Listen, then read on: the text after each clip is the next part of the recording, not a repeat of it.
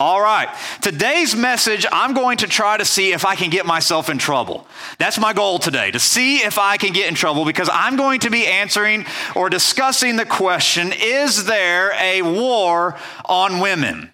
That is an expression that we have heard a lot in the last decade. And so that made me curious. Is there a war on women? And I am uh, a brave person to stand up here on stage and try to answer this question. But we're going to jump into the scripture. And I want you to turn with, your, with me in your Bibles to, to Genesis chapter number one. Now, one of the values we have around here is we believe that where the word speaks, God speaks. And what's interesting is, is that this is the third time in 10 days that I'm going to preach and use this same verse. And what that teaches us is that God's word is inexhaustible. That means that there is countless truth found within this word, within these pages, and within these scriptures. And it amazes me every time how I read something, something new jumps out. And so we're going to be reading in Genesis chapter 1, starting verse number 26 and 27. It says this Then God said, Let us make man in our image, after our likeness and let them have dominion over the fish of the sea, and over the birds of the heaven, and over the livestock, and over all the earth, and over everything that creeps on the earth. So God created man in his own image, and in the image of God, he created him, male and female, he created them. This expression, war on women, really came into notice in 2010, and the expression gained even more popularity over the last 10 years, particularly at 2016. And we have a generation of young ladies are growing up being told by the media that there is a war on womanhood. And I think that we need to answer that question as, as believers. We need to understand is there a war on women? And what this message is really going to be zoning in on and focusing on is gender roles. And that's really what this comes down to, this entire expression. We're going to talk about what does it mean to be a man? What does it mean to be a woman? That is the crux of the issue. That is the root of the question what are gender roles? As believers in God, we have to have a real understanding of gender roles, how men and women are to interact with one another, and how each gender reflects the image of God into creation. And what we see from our scripture that we just read is that God created man and woman in his image and in his likeness. One of the most important things that we can do as Christians is to ask God, how can I reflect your image and your likeness into creation?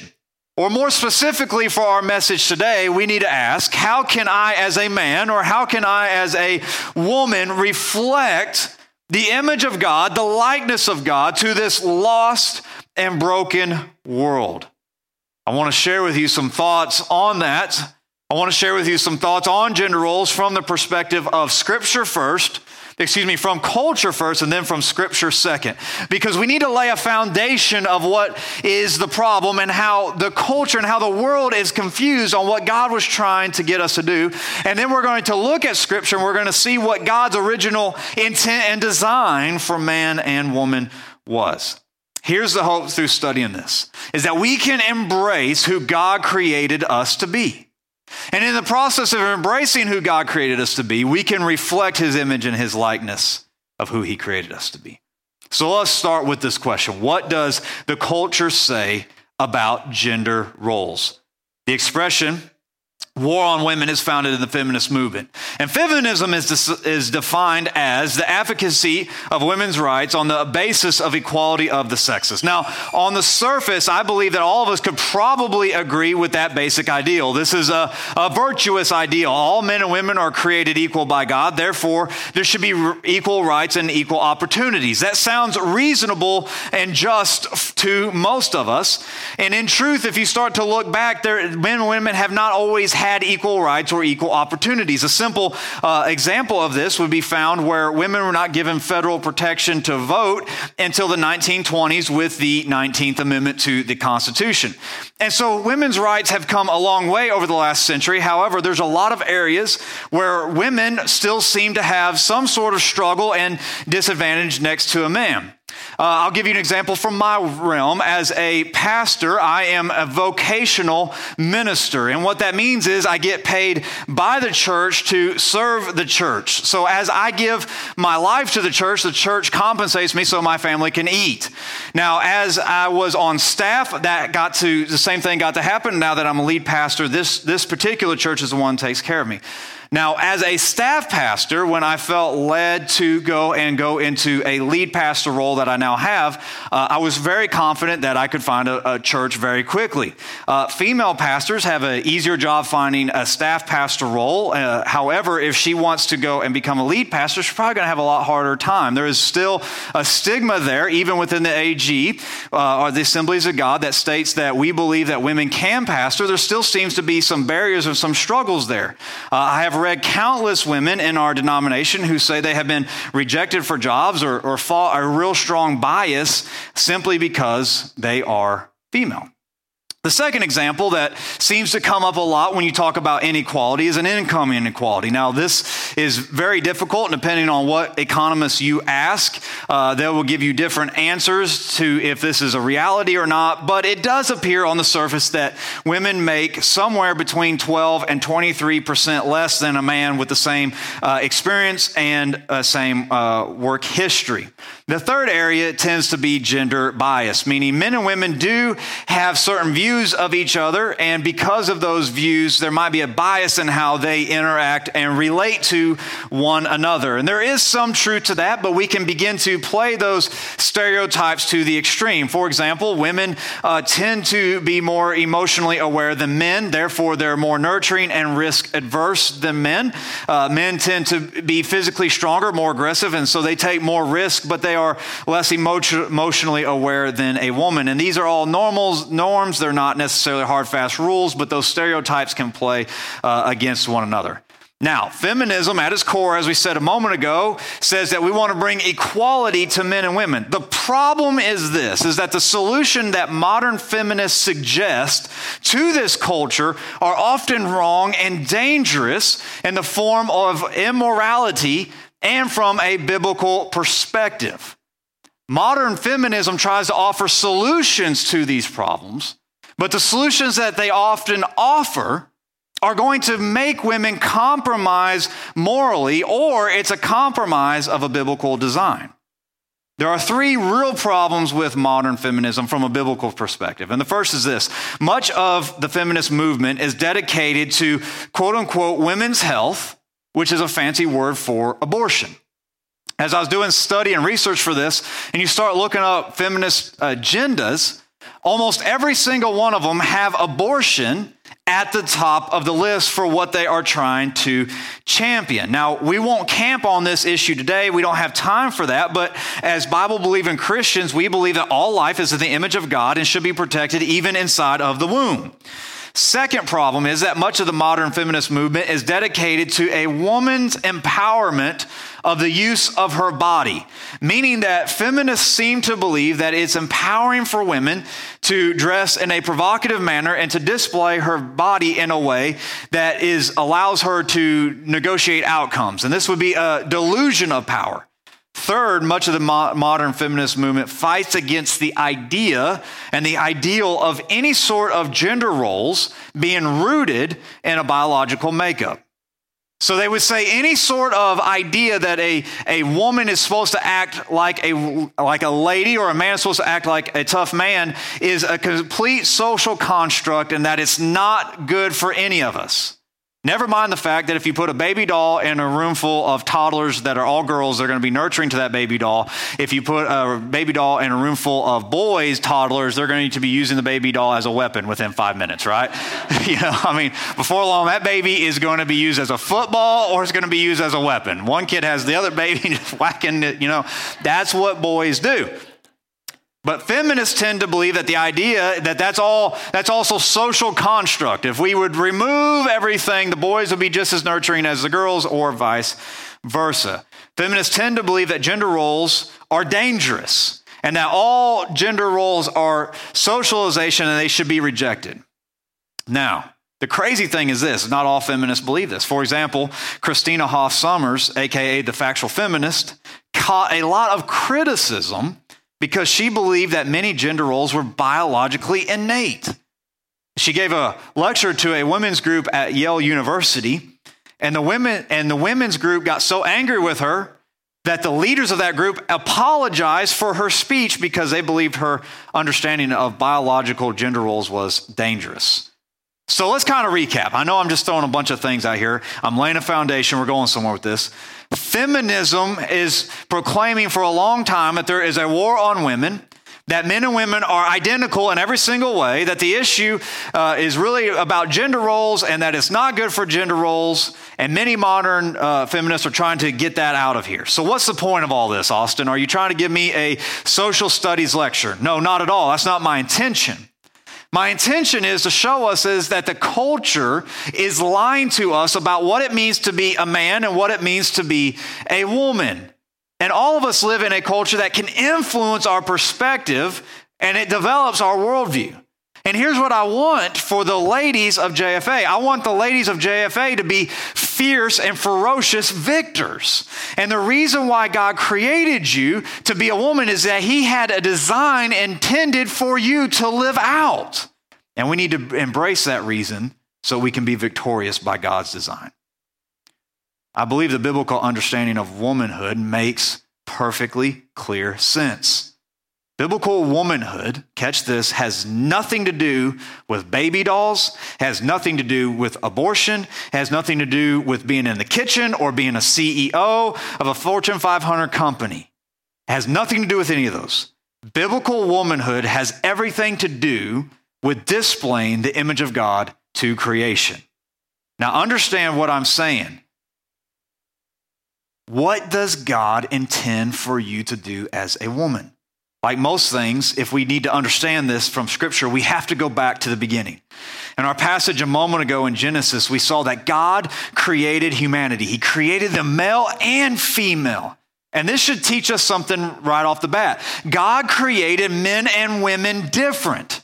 The question we should ask ourselves is why? Why did God create men and women different? Well, if you look in your Bible, Genesis chapter number one is like a, a 30,000 foot overview of creation. Genesis 2 dives into the detailed account of when God created man and woman. And here's what it says, starting in verse number 7 of Genesis 2.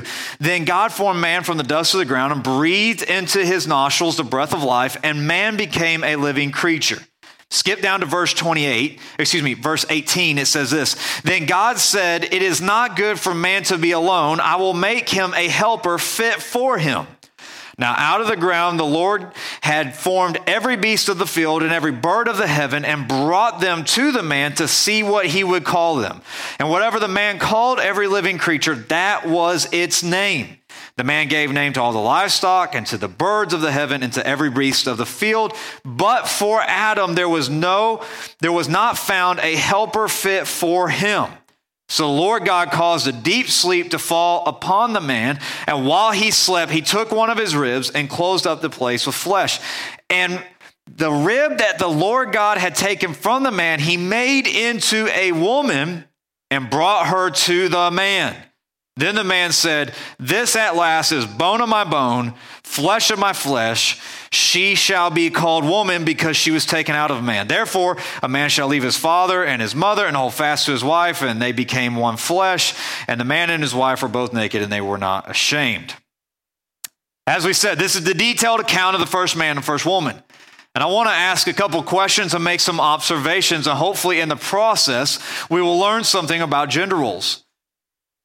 The first thought I have is this I think it's a really interesting narrative in Scripture that God created the light and He said it was good. God created the fish and He said it was good. God created the sun, the moon, the stars, and He said it was good. And then when God created Adam, He said, It is not good for man to be alone. And this begs a question Did God forget to make woman? I mean, think about it. God does all these things, it's all good, and then God says it's not good. Did God forget to make woman? Did he make a mistake when he made Adam? My mom used to tell the joke that God made Adam first and he made woman second because he knew he could do better. He learned what not to do the first time, right? Adam was, you know, the, the prototype. Okay, I don't, I don't, I don't think that's what's going on here. Did God forget? Or was God trying to show Adam about the equality of man and woman and the importance of the differences between men and women by creating them at separate times? I think that's what God was trying to do. I believe that God was trying to teach humanity the importance of men and women by creating them at different times. The truth is that God's word shows us that men and women are different with different roles. Let's think about this. God says it's not good for man to be alone. And then he brings all the animals from creation in front of Adam. And Adam starts to name them, but there's no helpmate for him. There's no one that's like him. He is alone and he's inadequate to serve God on his own capacity. He needs someone like him, but that's also different from him. And so God has a solution. He's going to make a woman. And God may, he could have made Eve from the dust of the ground ground, just like he made Adam from the dust of ground. However, God doesn't do that. Instead, he puts Adam into a deep sleep, takes one of his ribs from his side, and forms the woman Eve. When God created Eve from Adam's side, God was showing humanity that man and woman are the same in essence and value, but different in role. They're the same in essence and value, but different role. In essence, Adam and Eve were both made from the same flesh, and they both had the same breath of God within them. They had the same value. They were both created in the image and likeness of God. There was equality in their value before God and to each other. However, man and woman had different roles. Now, understand when we're talking about roles, we're not talking about being a welder or a nurse, becoming a CEO or a stay home parent. Those are carnal realities of life. And part of the problem with this conversation is that we are exchanging the carnal realities of life for the eternal purpose that God is trying to get us to display. Men and women are different, which shows the value of being different. Don't be afraid to embrace the differences between men and women. Here's why God said, Let us make man in our image. In the image of God, He created them, male and female, He created them. Man and woman was created uniquely to partner with God to reflect His image and His likeness. Gender differences show the fullness of who God is to the lost world. A world of only men with masculine personalities cannot adequately reflect the image of God alone. Neither could a world full of only women with feminine personalities reflect the image of God alone.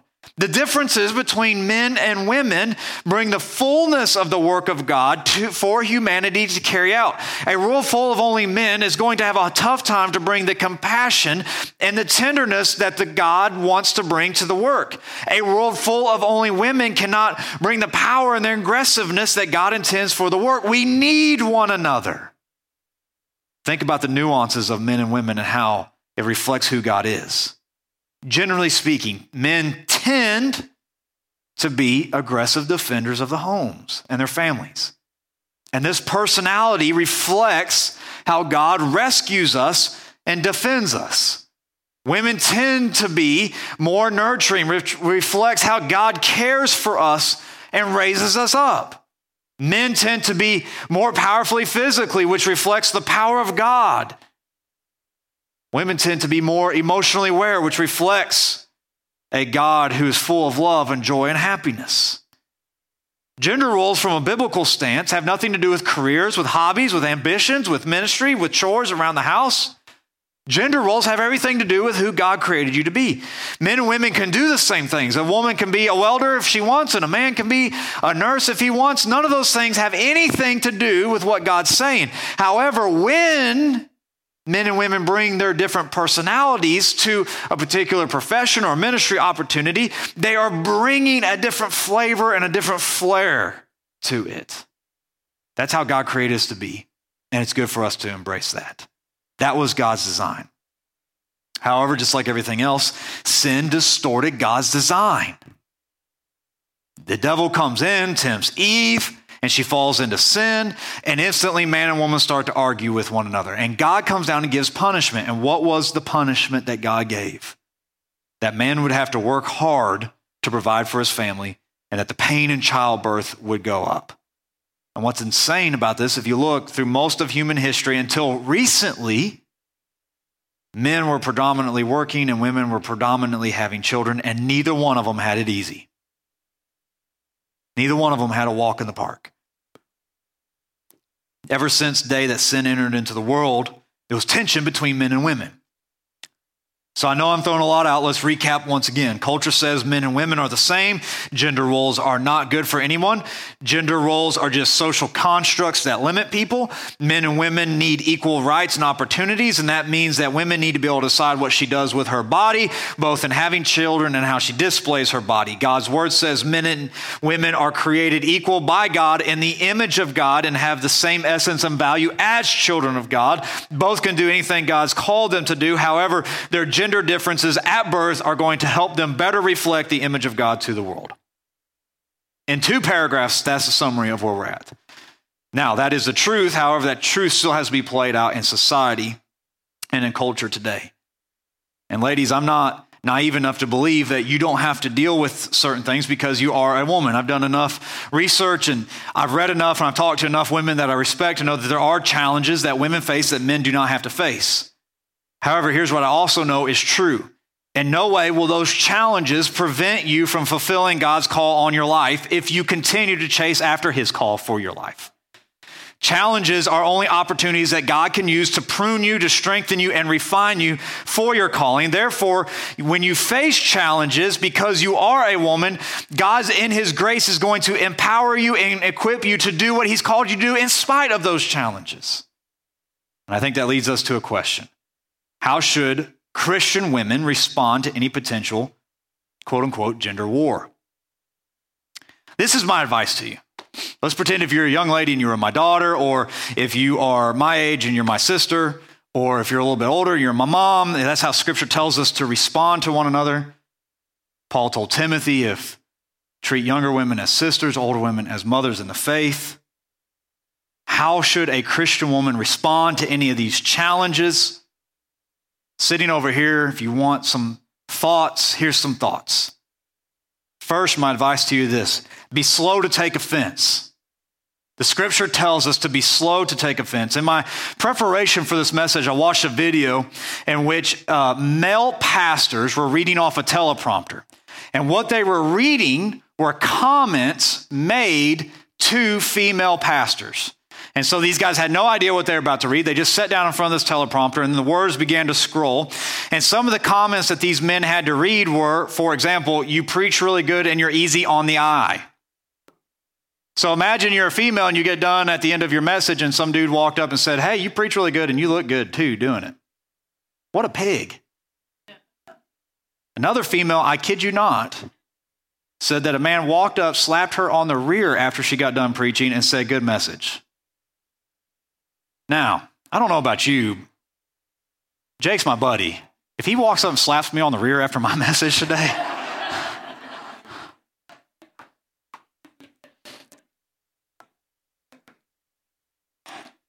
so I do believe that women face challenges men don't have to face. I was talking to a lady one time, and she's talking about she's standing there at a copier making copies. A male coworker just comes up from behind, starts hugging on her from behind. She's married, he's married. I've been standing at the copier a lot. Okay, never happened to me. now, what does that teach us? We need to be aware that things happen that are not always right, and sometimes those people need to be. Can I say this from the pulpit? Punched in the face. And men, let's be honest, if we see somebody, and I'd hope that all of our guys would be here, if we saw one of our male counterparts walk up behind a lady at a copier, that we would say something to that, I would hope. Some things are criminal, and then some people are just stupid. And so if you're a lady and somebody did something stupid to you, here's my advice don't allow offense to go to the root of who you are. Because once offense goes to the root of who you are, it's going to jade and mess up your calling and your character. Maybe they don't like you because you're a woman. Maybe they're just not that intelligent. Who knows what the answer is? But what I would tell you is walk confidently in the path that God has laid out in front of you.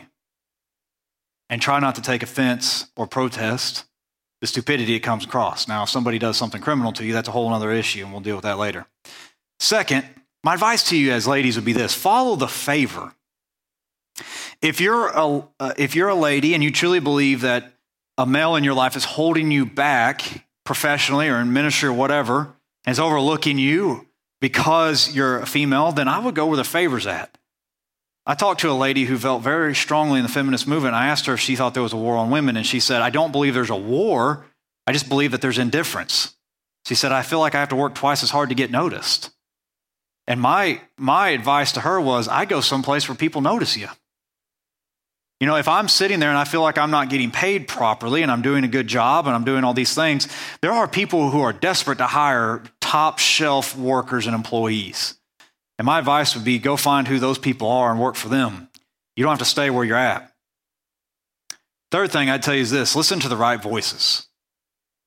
This goes for men and women. Listen to the right voices. Don't listen to media when it comes to the feminist movement because it's going to put a chip on your shoulder. And that doesn't matter if you're a man or a woman.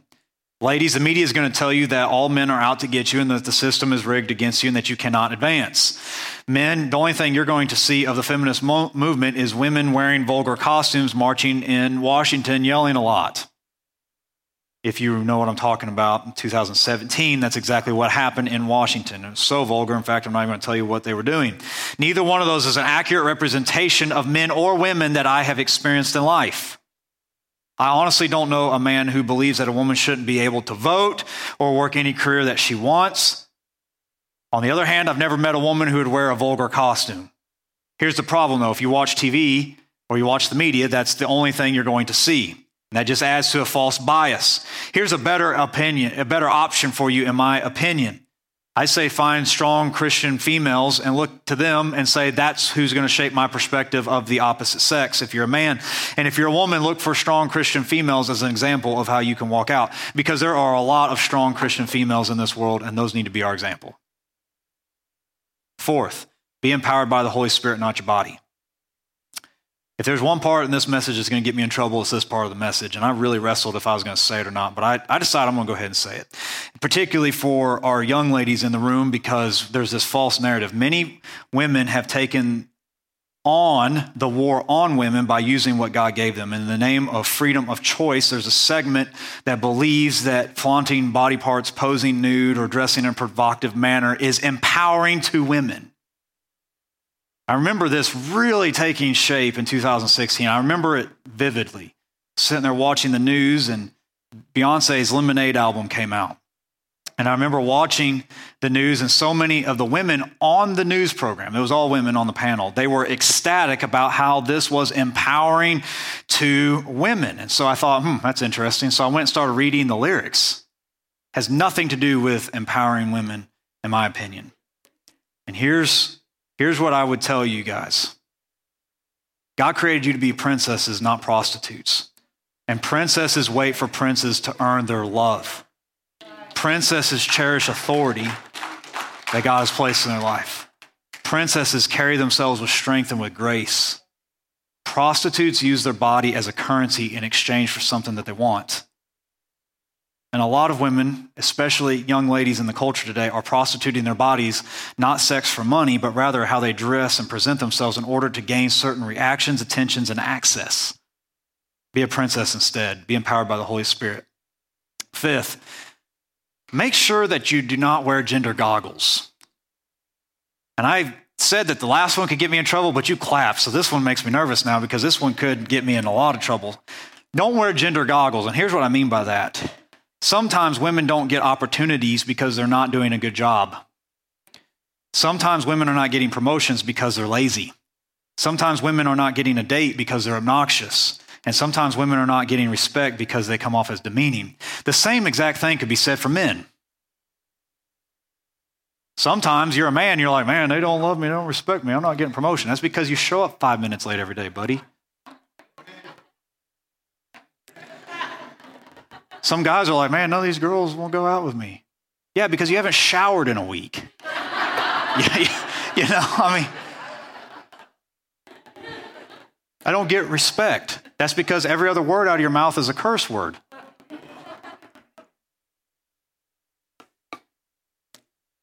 Here's the point. If you feel like you're being discriminated against because you're a woman, before you do anything, before you go with the assumption, go to a godly advisor who loves Jesus and loves you and say, hey, look, here's my situation. I want you to look at my life. Am I being, am I being discriminated here against, or am I, do I have something wrong with me? And then listen to what that person has to say. Sixth, don't let anybody write your destiny. Remember, the entire point of this message is that God created you to reflect his image in the world. How you do that is up to God, by God's assignment for your life. If God's called you to a career, then do that. If God's called you to have kids, then do that. If God's called you to do both, then don't feel any shame in that. What I've noticed in my research for this message is that there's a lot of shame laid upon women in both directions. And this is really an odd phenomenon to me. This is something that I don't really understand as a man, but I've seen it played out in a lot of the articles I've read. Oh, you're just a housewife. Oh, so you're going to, you know, have a career, but you're not going to have kids when the Bible says that kids are a blessing from the Lord? Oh, you, you have a career and kids? How are you going to raise your kids? What's wrong with you? You can't do both. All that stuff is us imposing what our ideals are upon someone else. So find God's calling for your life. Do what God's called you to do, as Paul told them, uh, told the church in 1 Corinthians 7. If you want to get married, great, do that. If you don't, great, do that. Whatever it is that God's called you to do, chase after that calling. All right, I'm going to close with this if the worship team wants to come back. This is my favorite part of the message. And I truly believe that God gave this to me for you guys. You notice I asked the question at the beginning, is there a war on women? And I have never answered that question yet. I haven't answered that question. Is there a war on women?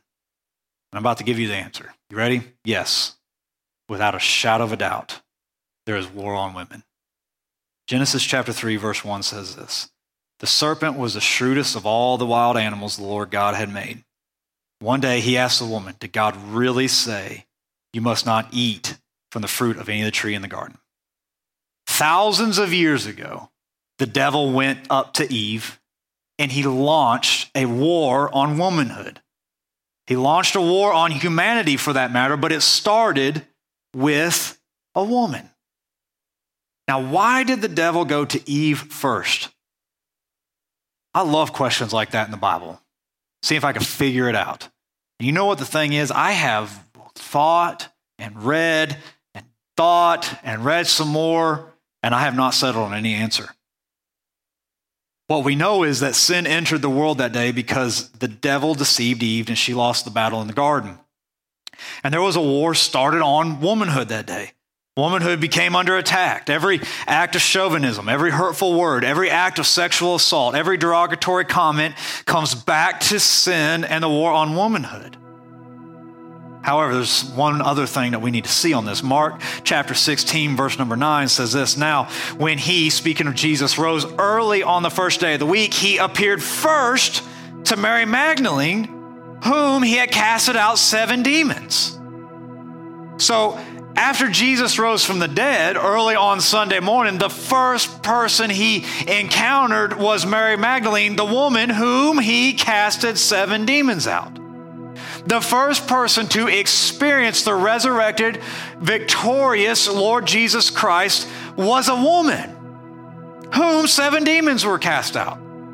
Think about the similarities and the comparison here. Sin entered the world through the deception of a woman, and salvation appeared first to a woman whom the enemy tried to destroy. The first Christian was a woman. The first person to share the good news was a woman. And in time, when women didn't even have legal standing in the court of law, God chose the woman first. It's almost symbolic as if God wants to right the wrongs that the enemy always started. And here's the point it's that God has purpose for you. And it's no mistake who you are and who God created you to be. Because that, you need to embrace God's will for your life.